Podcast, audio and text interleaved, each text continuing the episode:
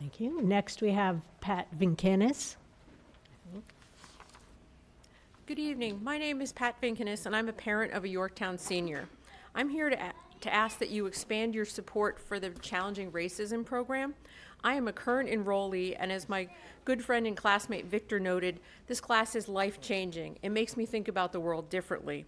My daughter was one of the students who appeared before you last year when to talk about the racism at Yorktown and the now infamous signs.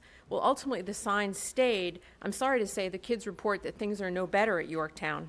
Just last week, my daughter reported one of her friends was the target of a racist attack.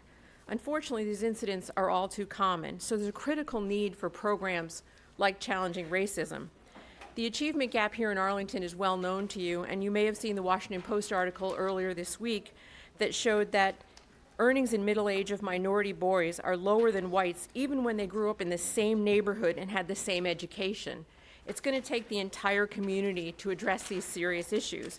And challenging racism a to, is a chance to educate both parents and teachers. And the community is interested. The program had a waiting list of 40 people this year.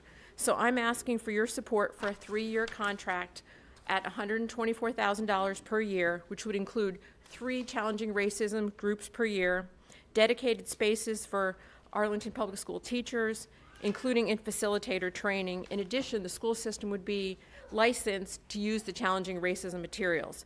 This partnership would enhance APS capacity to respond to community needs with much more flexibility than it has now and allow the challenging racism program to go. So I would ask that you please direct the superintendent to include funding for this important program in the budget. Thank you.